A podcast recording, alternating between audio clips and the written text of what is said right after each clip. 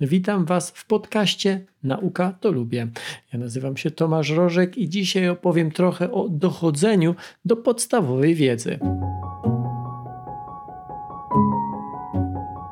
Otóż nie zawsze jest to proste. Grecki filozof Hipokrates, żyjący na przełomie V i IV wieku przed naszą erą, w swoich pismach umieścił obszerny opis serca, naczyń krwionośnych, a także pewne dysfunkcje układu sercowo-naczyniowego.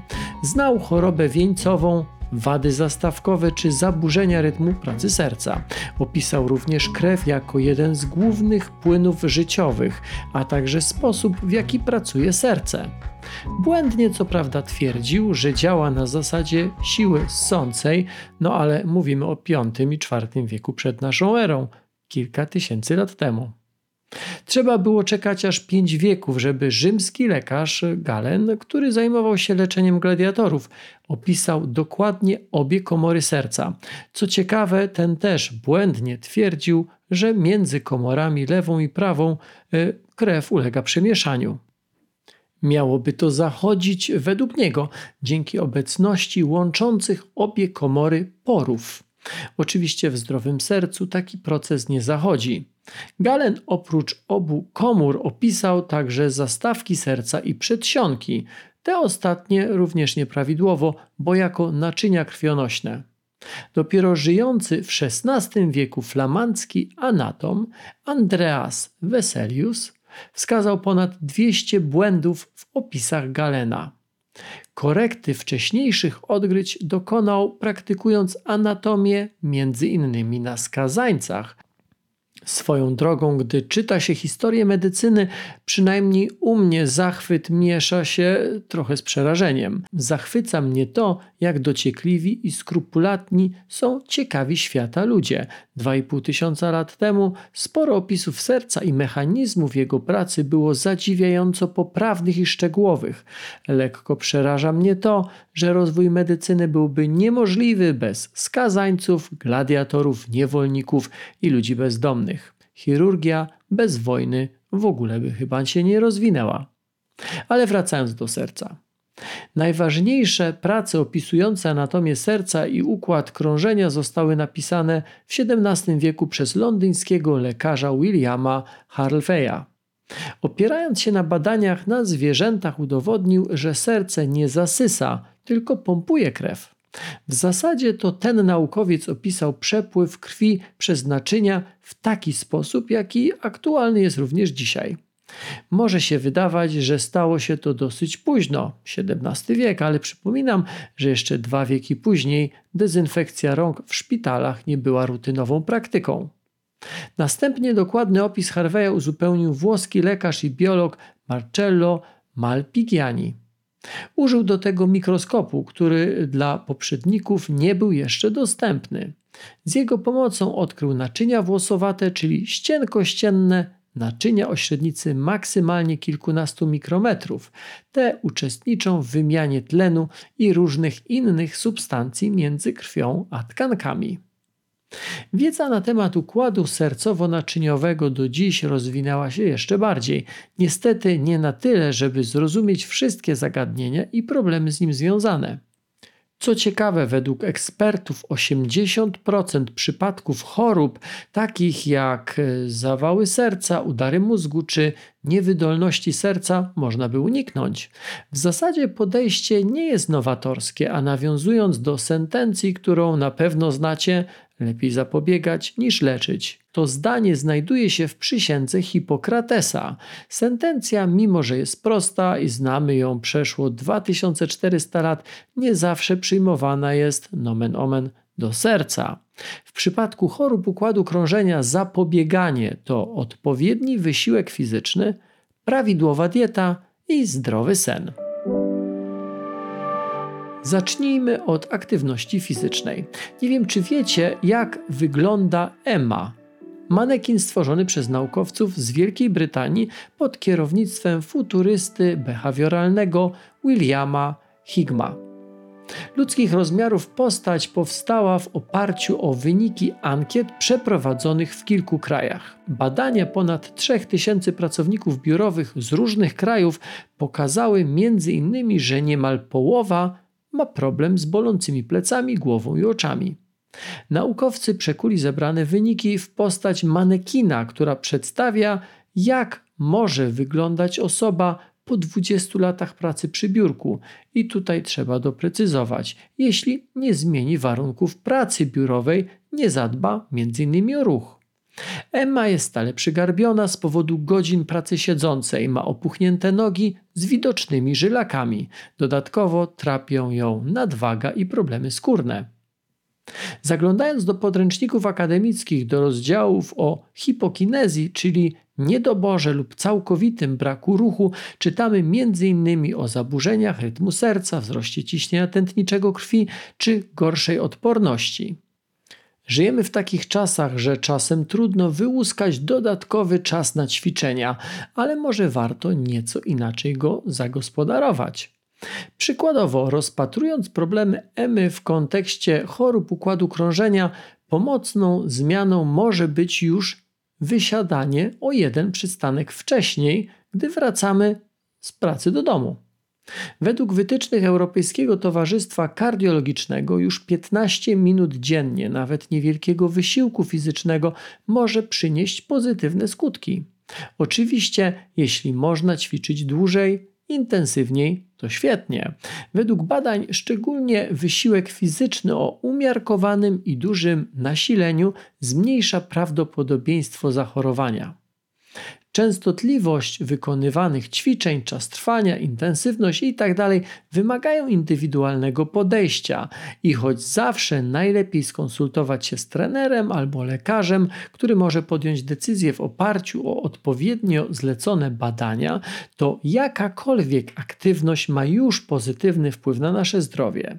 Ja wiem, że w tym momencie nie mówię niczego, czego byście nie wiedzieli ale coraz więcej osób zachowuje się właśnie tak, jak gdyby nie wiedziało.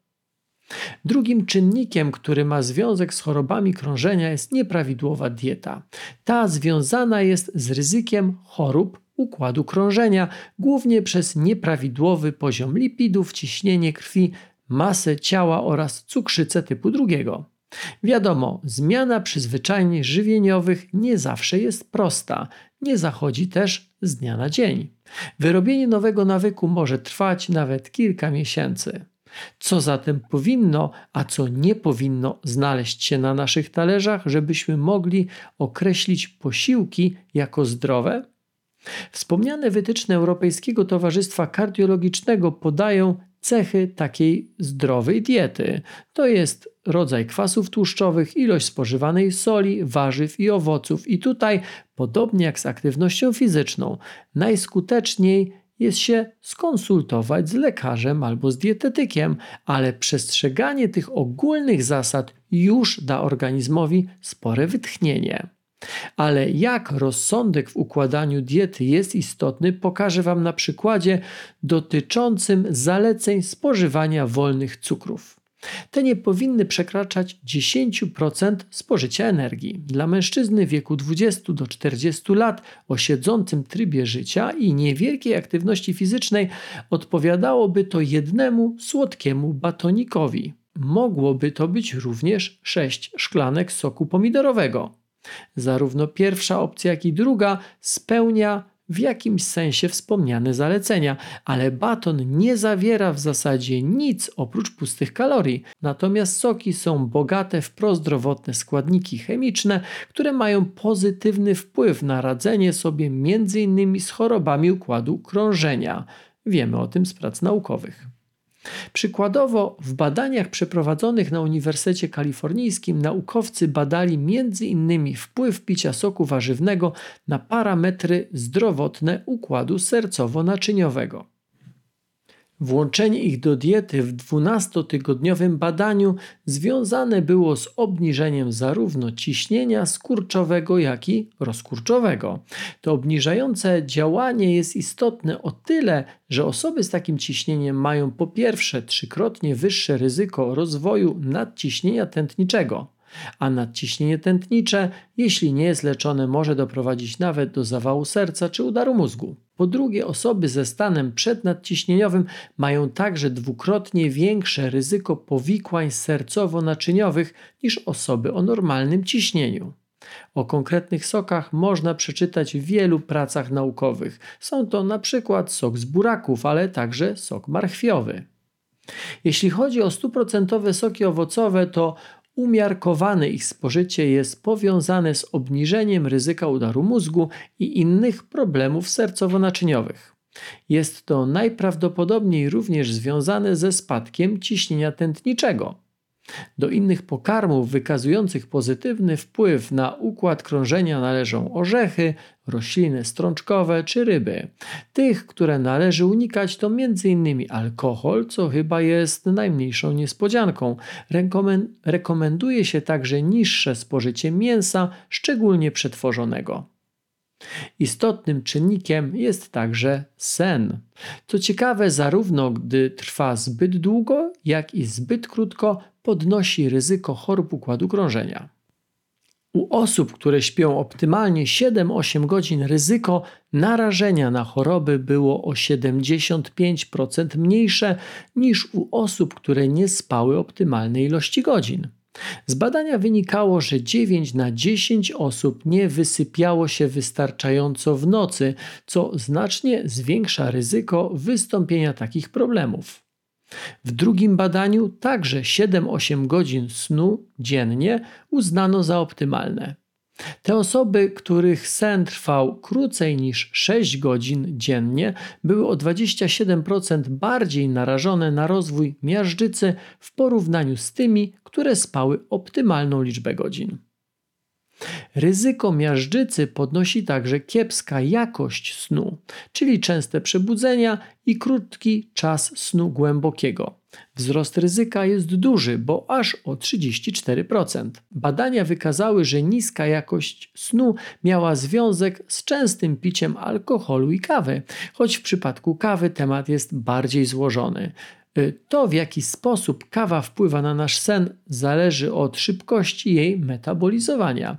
Jeśli procesy zachodzą szybko, to nie będzie miała wtedy wpływu na jakość snu.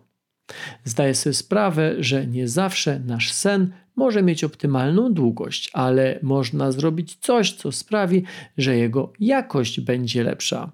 Specjaliści radzą m.in. unikać silnego światła tuż przed snem.